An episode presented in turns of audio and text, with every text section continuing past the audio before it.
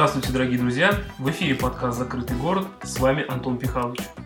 В дивные советские времена э, в нашем городе не только стояли будки с э, бесплатной газированной водой, но и также были бесплатные телефоны – все телеф... городские телефоны, которые располагались, э, ну, телефонные будки, телефонные кабинки, а расположенные в нашем городе, были абсолютно бесплатные. Это продолжалось вплоть до середины 90-х годов. То есть любой человек мог подойти, набрать пятизначный номер и абсолютно бесплатно позвонить по телефону и поговорить сколько ему угодно с другим человеком. Естественно, это не казалось междугородних переговоров. До внедрения автоматических э, телефонных станций э, у нас работали замечательные девушки на ручной телефонной станции. Все же помнят, когда мы набирали восьмерочку, брала трубочку девушка, и мы ей говорили, хочу поговорить с Сочи. Телефонный номер такой-то, такой-то. Потом перезванивала, гнусавым голосом девушка говорила, не ж город. И мы могли э, уже поговорить со своими родными, близкими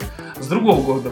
Вот на такой именно телефонной станции мне однажды посчастливилось побывать. Выглядело это следующим образом. Э, старое здание, э, в нем э, дверь с кодовым замком. Я туда прошел по дикому блату и увидел следующее. Сидит куча женщин перед такими панелями, в которых куча дырок, а, и когда там загорается лампочка, это значит, кто-то звонит и хочет поговорить по межгороду. Она вставляет туда штекер, а, ну, штекер, провод от штекера ведет к наушникам и говорит, алло, там человек заказывал город, говорил номер телефона, и дальше она его а, коммутировала.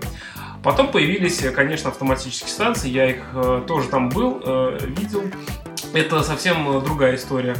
А, хочется сказать, что во времена, когда наш научно-исследовательский институт только начинал активное развитие, а, работала, а, у предприятия была своя телефонная станция, и там работали сотрудники спецслужб, которые работали очень качественно, и все телефоны предприятия, служебные телефоны, были поставлены на прослушку.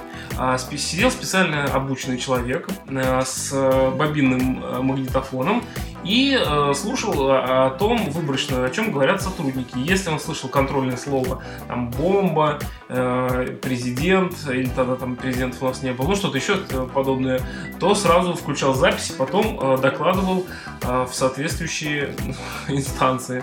Надо сказать, что сотрудники спецслужб и сейчас э, не зря едят свой хлеб, работают очень качественно, а также среди сотрудников нашего предприятия есть люди, которые докладывают им и получают, видимо, за это отдельные деньги. Был такой случай. Э, не прошло и года, как я устроился на наше предприятие, меня отправили в командировку на повышение квалификации в славный город Обнинск, что в Калужской губернии. А ехал я, естественно, в купе, так как за счет предприятия. В купе, естественно, у меня были попутчики, был молодой человек, была девушка, и потом э, где-то на середине пути подсела тоже девушка. Естественно, мы все молодые, мы разговорились, естественно, мы взяли пиво, естественно, мы подружились и начали рассказывать истории.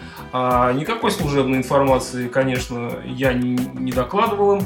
А, разговор велся о наших студенческих годах. Я рассказывал, как я замечательно отучился в родном институте, как я играл в КВН, как я очень весело проводил время. И по окончании своей командировки, когда я приехал уже в свой родной город, меня вызвал начальник отдела и сказал, что вот я ехал, я говорю, ехал, вот разговаривал о том-то, я говорю, разговаривал.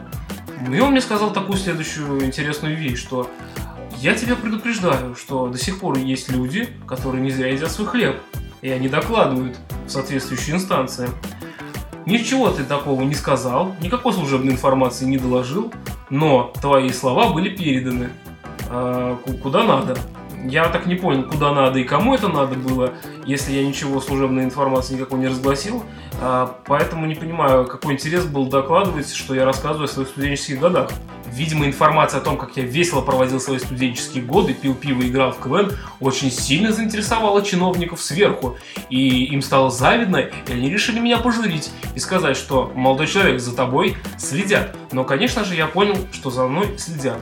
Я уже говорил, что я не выездной, у меня нет загранпаспорта, а если я захочу его получить, то мне хрен кто позволит. А если бы у меня был загранпаспорт на момент э, трудоустройства в наше предприятие, то, э, устроившись, я обязан обязан был бы его сдать в специальный а, отдел а, к специальным а, там, паспортисткам, назовем их так.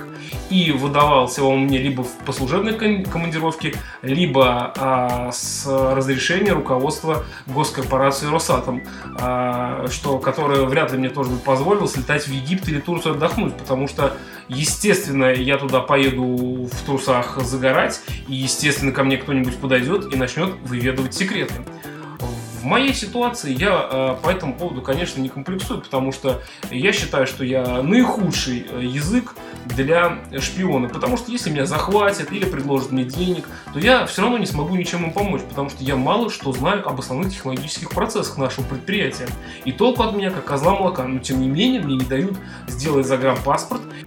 На фоне последних событий э, в Украине даже пришла директива, что можно туда либо на пароме ехать, либо э, на самолете. И категорически воспрещается ехать на машине туда э, по территории Украины, потому что ну, у нас сейчас действительно конфликт какой-то. Если я захочу съездить э, в ту же самую Украину или Белоруссию, или во все страны э, СНГ, с которыми у нас нет визовых каких-то отношений, то я буду обязан доложить о своем желании, намерении, написать заявление, написать объяснительную с указанием, куда я еду, насколько я еду, когда я там буду, у кого я там буду. И по приезду написать отчет, что я не вступал ни с кем ни в какие контакты, мне не предлагали Э, э, работу, сотрудничество, я никаких секретов никому не продал. Но, в принципе, если даже я и продам какие-то секреты, я же могу написать, что я не продал.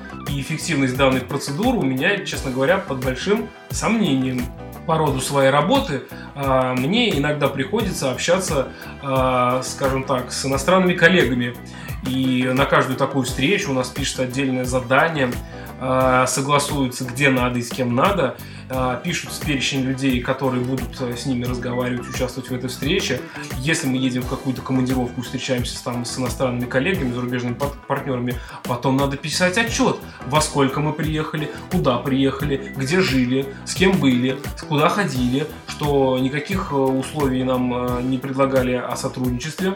А если мы едем, ну, мы это не я, а высшее руководство, если едет тоже за границу, то потом также пишется отчет, предоставляется в соответствующие органы, о том, что съездил, было столько-то народу, за нами там следили круглосуточно, никому там работу не предлагали, или вот кому-то что-то предлагали, что никто э, без спроса в туалет не ходил, э, все были в гостинице, э, никто никуда на дискотеку не убегал и так далее. Хочу также отметить, что если нелегкая судьба вас как-нибудь занесет в наш чудный город, то в первую очередь вы приедете на один из трех действующих контрольно-пропускных пунктов, который ни в коем случае нельзя фотографировать. Потому что были прецеденты, когда просто люди щелкались на фоне, скажем так, э, города, ну это считается секретный объект, и тут же выбегал наряд, ну, наряд это не который женский дизайнерский наряд, а из наряд из военных с автоматами, сразу оцеплял, фотографов э, и предлагал просмотреть то, что мы нафотографировали. Ну, не мы, я никогда не фотографировал КПП.